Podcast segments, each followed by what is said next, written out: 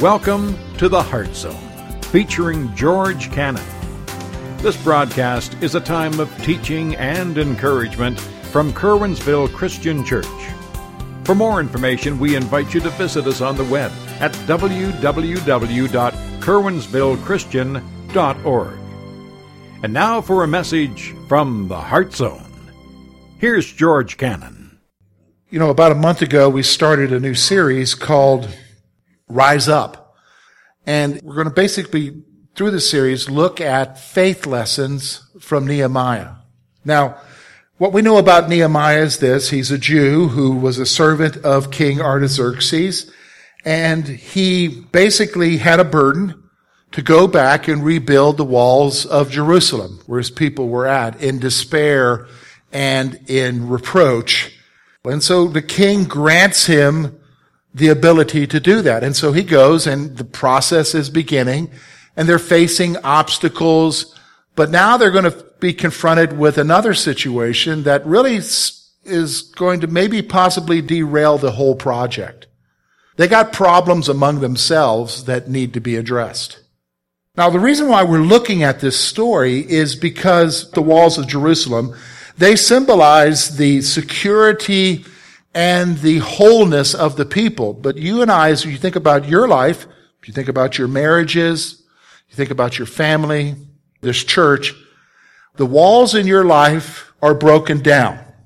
And you have been sensing maybe through the series that God wants you to work on rebuilding those walls. Now today, we're going to see through Nehemiah's life that, to be honest with you, Yes, there are folks who don't want you to rebuild the walls, and they'll do what they can to stop you, but your greatest threat is not outside, it's you. You're the greatest threat to rebuilding the walls in your life. You are the greatest threat. We're going to see in their life that the greatest threat to the Jews in rebuilding the walls of Jerusalem wasn't Sanballat, the Horonite, and all of those folks outside. It was inside and the sins that they were committing against each other. We're going to see, let's just kind of say it as it is, that the biggest threat to you rebuilding the walls in your life, in your marriages, in your homes, in this church is your sin that thing that you're engaging in that you know you shouldn't be engaging in, God's been speaking to you about it, but somehow you've kind of gotten used to it. You've kind of decided that you can live with this. But the problem is, is that it's hindering things. So let's look at it. We're going to look at chapter 5. And it's going to be kind of surprising. So let's look at it together. Chapter 5, we're just going to look at 19 verses. Verse 1 starts off in a dramatic fashion. And there was a great outcry of the people and their wives against their Jewish brethren. For there were some who said, We, our sons and our daughters, are many. Therefore let us get grain that we may eat and live. There were also some who said, We have mortgaged our lands and our vineyards and our houses that we might buy grain because of the famine. There were also those who said, we have borrowed money for the king's tax on our lands and our vineyards. Yet now our flesh is as the flesh of our brethren and our children as their children. Indeed, we are forcing our sons and our daughters to be slaves. And some of our daughters have been brought into slavery. It is not in our power to redeem them, for other men have our lands and vineyards. And I became very angry when I heard their outcry and these words. And after serious thought, I rebuked the nobles and the rulers and said to them, each of you is exacting usury from his brother. So I called a great assembly against them. And I said to them, according to our ability, we have redeemed our Jewish brethren who were sold to the nations. Now indeed, will you even sell your brethren? Or should they be sold to us? Then they were silenced and found nothing to say. Then I said, what you're doing is not good. Should you not walk in the fear of our God because of the reproach of the nations, our enemies? I also and my brethren and my servants am lending them money and grain. Please let us stop this usury. Restore now to us, even this day, their lands, their vineyards, their olive groves, their houses, also hundreds of their money and grain and new wine and oil that you have charged them.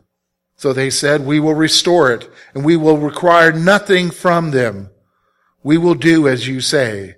Then I called the priests and required an oath from them that they would do according to their promise. Then I shook the fold of my garment and said to them, May the Lord shake out each man from his house and from his property who does not perform this promise. Even thus may he be shaken out and emptied. And all the assembly said, Amen, and praise the Lord. Then the people did according to this promise. Moreover, from the time that I was appointed to be their governor in the land of Judah, in the 20th year until the 32nd year of King Artaxerxes, 12 years, neither I nor my brothers ate the governor's provisions. But the former governors who were before me laid burdens on the people and took from them bread and wine, besides 40 shekels of silver. Yes, even their servants bore rule over the people, but I did not do so because of the fear of God. Indeed, I also continued the work on the wall, and we did not buy any land, and all my servants were gathered there for the work. And at my table there were 150 Jews and rulers besides those who came to us from the nations around us. Now that which was prepared daily was one ox and six choice sheep. Also fowl was prepared for me. And once every ten days an abundance of all kinds of wine. Yet in spite of this, I did not demand the governor's provisions because of the bondage that was heavy on the people. Remember me, my God, for good according to all that I have done for this people. Interesting passage there. We're going to divide it into three sections. We're going to see, first of all, anger. We're going to see that in verses 1 to 6. We're going to see disobedience. We're going to see exactly what was going on, what was bothering Nehemiah, what were the people doing to each other that was a problem. And then we're going to see the integrity of Nehemiah and the lessons that we can learn from this. So we're going to go through this and we're going to see three faith principles. So let's talk about anger. So here's what's going on. Remember I told you before Nehemiah got there, Jerusalem, about 80 years before this, was defeated by Nebuchadnezzar. And he laid waste to the entire city. He broke down all the walls, destroyed the temple, destroyed everything. And so the Babylonians ruled for about 70 years until they were defeated by the Persians. When the Persians defeated the Babylonians, they allowed the Jews to come back to Jerusalem, to come back to Judea. And they allowed the Jews to begin the rebuilding of the temple again. Now, what they didn't allow the Jews to do was to rebuild the walls of the city. Now, let me explain to you again how important that was. It was important to have walls in the city because that was your security. That was how you kept out marauders and foreign armies that would come to try to steal from you and kill you. So basically they're left without defenses, not just for a little period of time, but for 10 years after the fall of Babylon. They were not allowed to do that until what? Until Nehemiah approaches the king, Artaxerxes, and asks for permission to rebuild the walls. And so now they're rebuilding the walls. Now here's the problem though. You got all these Jews returning to Judea. Add to that a famine in the land. And because there's a severe drought, there's a food shortage. And so there's not enough grain to feed all of the people. Now add to that, the king still wants his tax. So he's exerting a huge tax on people. So food prices are high, which they would be when there's a shortage and the government wants its taxes. So here's what happens. The poor people, are they able to pay for grain? No. Are they able to pay for the tax? Not at all. So what do they end up doing?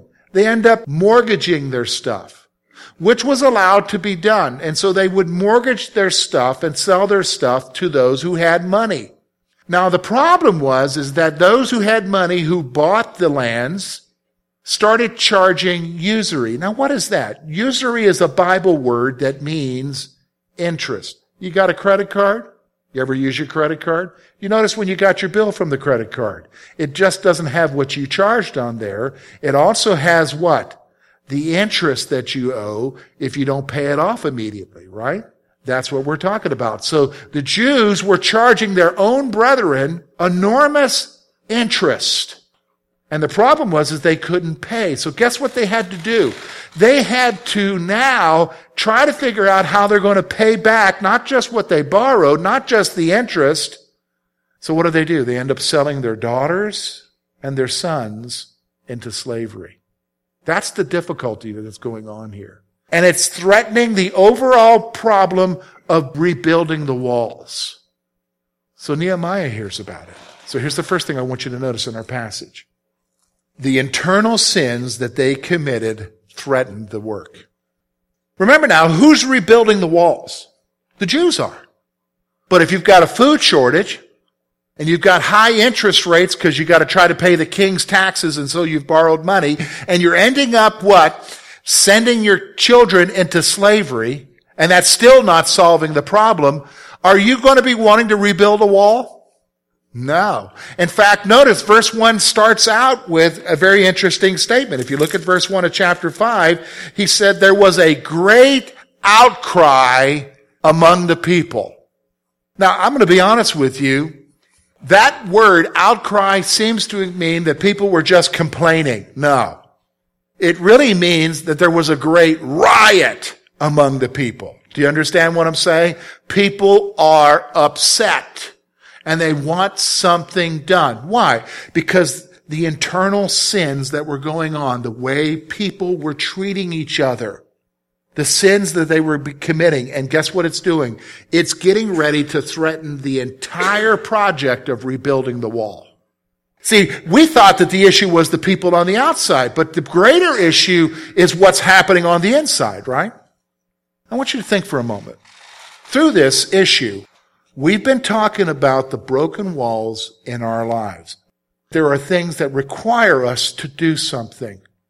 Now, remember, I told you we've grown indifferent to it. We got used to it, but God's stirring our hearts. He wants us to deal with the issues in our marriages. He wants us to deal with the issues in our family. He wants us to deal with the issues in our church.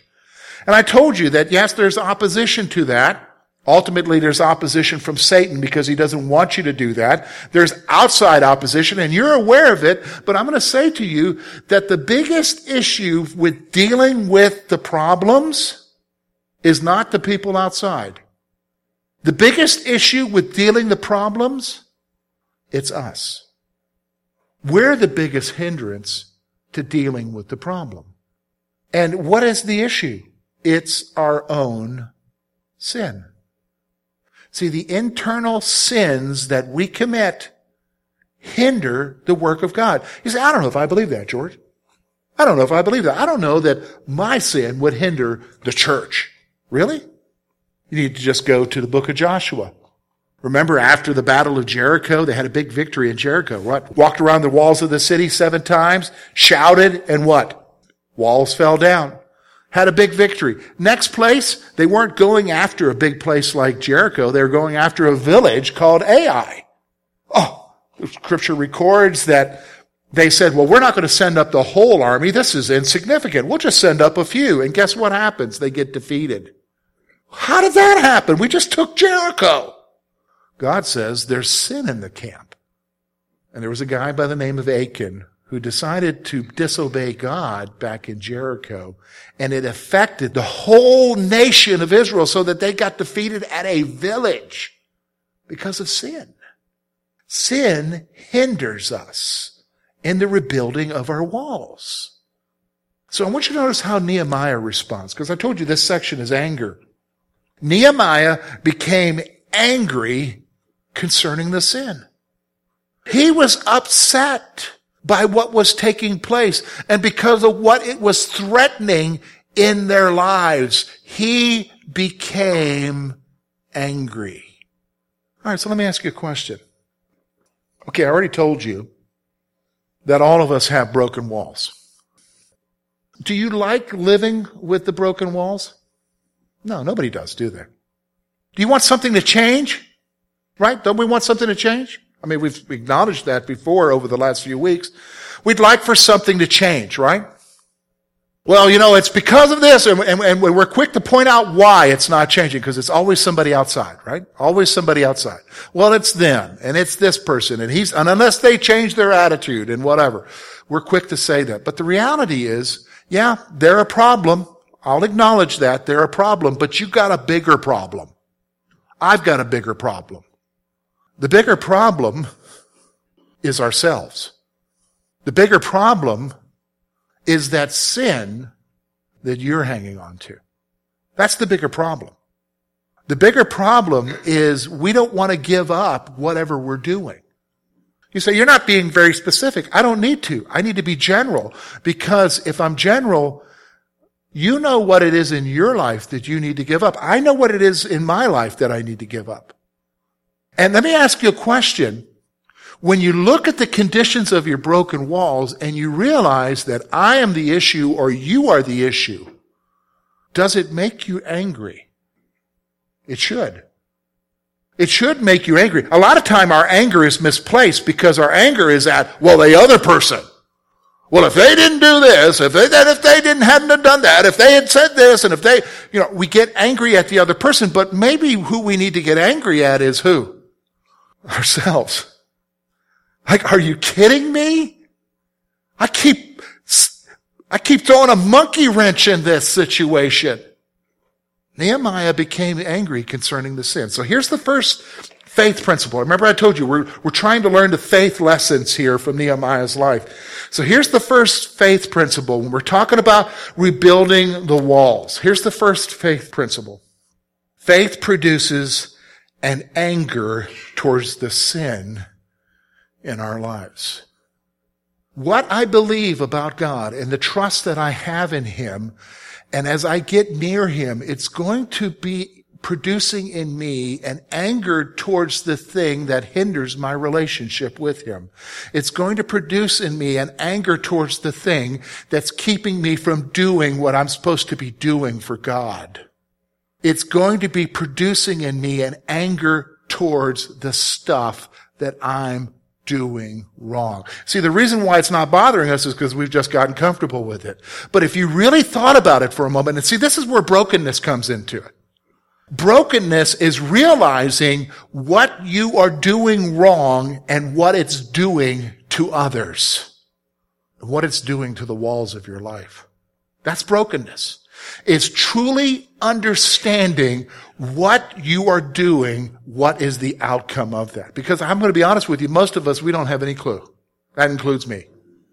We don't have any clue the damage that we're doing to our lives, to our families, to our church, to our marriages, you name it. We don't have any clue. And so we keep on doing what we know we shouldn't be doing. Because we don't have any clue. But see, faith produces an anger towards that. And I think, to be honest with you, you ever heard somebody say, oh, we just need to be, we just need to not be angry? I'm going to tell you right now, get angry. And don't get angry at somebody else. Get angry with the stuff that you know that you shouldn't be doing. Okay? So I'm not just talking to you, I'm talking to myself with this. Okay? So we see anger. Now, I'm going to tell you what the disobedience was. They kind of go through and they talk about in verses 7 through 13 they talk about the issue of what's going on, the whole usury issue. Here's what I want you to see. Nehemiah pointed out how they were disobeying God's direct command. What direct command? Well, all the way back over in the first five books called the Pentateuch of the Old Testament, that is the law. The law stipulated that yes, you could lend money but here's what the law stipulated that I could not do. I couldn't charge usury or interest. The law very clearly said that they should not treat each other by not doing that. But guess what they're doing here in this situation? They're doing it to the point that people had to end up selling their own daughters and sons into slavery. What are they doing here? They're disobeying God's direct command. All right, so let's get honest with ourselves. I'm going to get honest with me and I'm going to get honest with you. I already told you that we need to, in the first faith principle, come to a place where we say to ourselves, I need to get angry about my sin because of my faith. The second thing you and I need to do from this passage is that you and I need to realize that we are disobeying God. When you sin, you are disobeying God. Somehow we've kind of gotten to the place where we just make excuses and that's okay, right? And, and, and that's supposed to be okay. We are disobeying God's command. Nehemiah pointed out to them that they were disobeying God's command. So I want you to see here what Nehemiah is saying. Nehemiah pointed out that they were doing what unbelievers do. What do you mean? Well, he says to them, we went and bought our brethren from the unbelievers. We have spent our money to redeem our people, to buy them back from slavery. And here you are, you are putting our own people back into slavery. You're doing what unbelievers do. What's the significance of that? When you and I sin, first of all, let me just remind you, Romans chapter 6 tells us very clearly that when we became believers, we were redeemed, we were bought with a price. And the power of sin has been broken in our lives. And so that we no longer have to yield our bodies to that sin. But when you and I do sin, we're acting like unbelievers who are what? Enslaved to sin. We don't have to. We're doing what unbelievers do when we continue to sin in our lives. And you need to realize that. So here's the second faith principle. Faith guides your life to have a healthy fear of God. Again, look with me at verse 9. Should you not walk in the fear of our God? Now, let me just stop for a moment because some of you are going to be like, okay, wait a minute. I don't know if I agree with that, George, because I don't need to be terrified of God or Jesus because he died for me. He's my friend. I'm not talking about being terrified, although it can become terror. I'm talking about fear. See, I think what's missing in my life and in your lives is that we've forgotten a healthy fear of who? God. That there are some things that we should not be doing simply because we're afraid of God, what? Disciplining us. Now, He's not going to send you to hell. Stop for a moment. That's not even possible. If you're a believer in Jesus Christ, hell's not even a possibility anymore. But what He does do is, is He chastises you. What's that? Well, I like to say He takes you to the woodshed. God does discipline you. Why? Because he wants you to do what? Better. See, faith recognizes, faith guides your life to have a healthy fear of God. That he's not just Bubba. He's still God. That's what's missing in our lives. Now there's one more thing I want you to see here and it's integrity. That's what this last section of chapter 5 is. It's like, wait a minute now, what's this discussion? I understand the problems, I understand the sin issue, I understand what Nehemiah is calling us to is to have a fear of God, but when you get to verse 14 through 19, it almost seems like he's tooting his horn here. Well, he's kind of setting an example for them. And this is what I want you to see. It's called an example of integrity. So Nehemiah decides that he's going to show the people how they should be acting. And so let me explain to you what he's talking about here. It was a practice in those days that when a governor came, the people were required to provide him with a, a certain allotment of money and food every day. In fact, some of the prior governors were rather abusive to the people and suppressed them. In fact, not just the governors, but the governor's aides would even require something. And so here comes Nehemiah, and Nehemiah wants to make a point to them and say to them, folks, I have been here 12 years as your governor. And he says to them, I have never required the governor's allotment yet. I've never laid that burden upon people who are already overburdened. I took care of myself. In fact, I didn't just take care of myself. I took care of more than a hundred people a day to make sure that they were fed from my own resources. That is integrity, isn't it? So here's what I want you to see. Nehemiah restrained his rights for the sake of others. Nehemiah didn't say, I'm allowed to do this. You guys just need to live with it. Isn't that what we do in our lives? Yeah, I know maybe God's telling me that I shouldn't be doing this, but you know what? It's me. I have freedom. Nehemiah didn't demand his rights.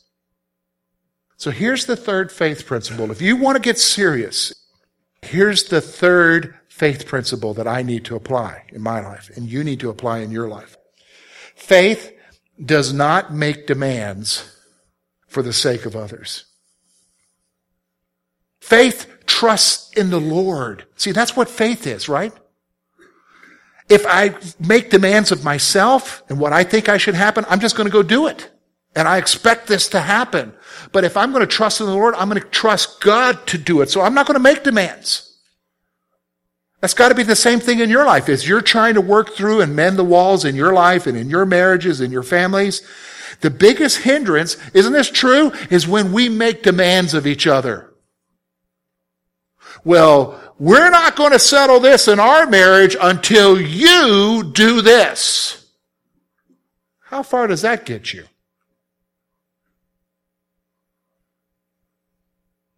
We're not going to be able to change this issue until I see this happening because it's my, what's the word we use? Right. Faith puts its trust in who? God. Okay, so let's wrap this up. Here's what we've seen so far. As we think about this is our fifth message. We've seen God laying the burden on your heart about wanting to take care of that broken wall in your life. We've seen God making the provision and providing the ability to do that, but we've also seen the opposition arise and, and God showing us how to, to deal with the outside pressures not to do it. Today, He's showing us that the biggest hindrance to my dealing with my issues and the walls in my life and you dealing with the issues in your life and the walls in your life or us dealing with the issues of the walls in our church the biggest issue is who? Ourselves. And that faith and trust in God moves us to recognize that. And what does it do? It tries to live with a healthy fear. It gets angry about the sin in our lives and it wants to do something about it. And it what? It doesn't make demands for itself. That's what we need to do, folks. That's what you need to do. We need to start rising up and what? Rebuild, but it's first going to take you not being just aware of what's going on outside that's hindering you. It's looking at what's in your life right now that's hindering you. Thank you for being with us this morning. And we trust that today's message has been both challenging and an encouragement to your heart. At Curwensville Christian Church, a warm welcome is always extended to you. We're located at 700 State Street, Curwensville, Pennsylvania. For more information about our ministry, please visit us on the web at www.curwensvillechristian.org. Now, on behalf of George Cannon and the entire church family, we hope that you will look to the Heavenly Father in all that you face this coming week.